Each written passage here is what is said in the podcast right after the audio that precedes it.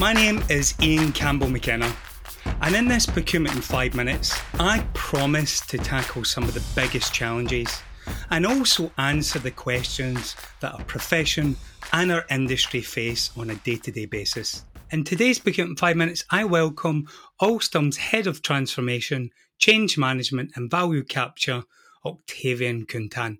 Now, data modernisation is really essential for us to move our silo data to more modern cloud based solutions, which really allows companies to be agile, eliminating inefficiencies, bottlenecks, and unnecessary complexities surrounding legacy systems, which are really critical to the success of any organization today.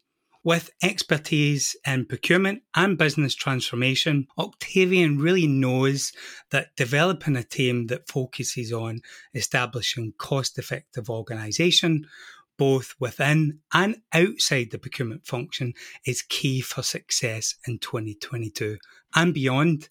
As a result, he is well positioned to answer the question when it comes to data modernisation, why should procurement take the lead in 2022? Hi. Good to be on your podcast, and thank you for the invite to speak on this topic.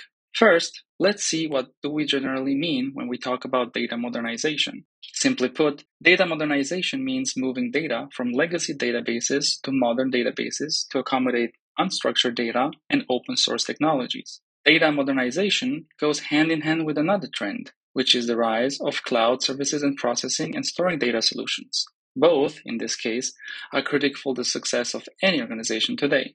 According to IDC, 65% of all organizations will have accelerated the use of digital technologies by 2022.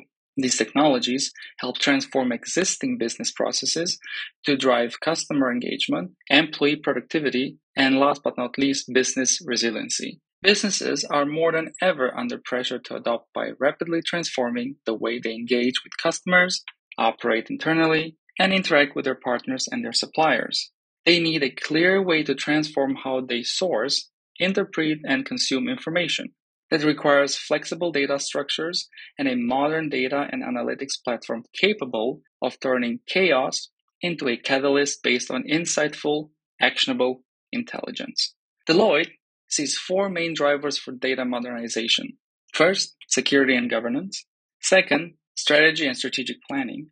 Third, tools and technology. And fourth, talent.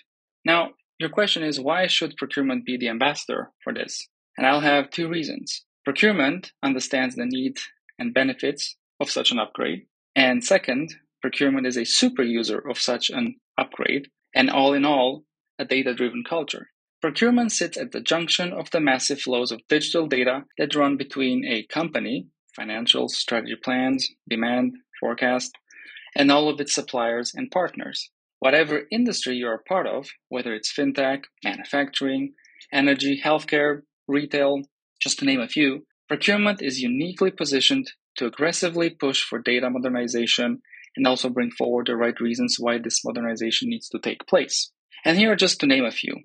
For instance, we need real time decisions which require a modern data architecture like for instance, buy smarter. Open new sources for value for procurement to explore. The general need for up to date analytics, creation or improvement of overall competitiveness, demand management, and what that price and ultimate cost control will bring with it. Improving cash flow, recognizing trends well in advance based on patterns, predictive interventions, improving processes, compliances, and ultimately stakeholder expectations, and also drive scalability and efficiency faster outcome, lesser resources, so on and so forth.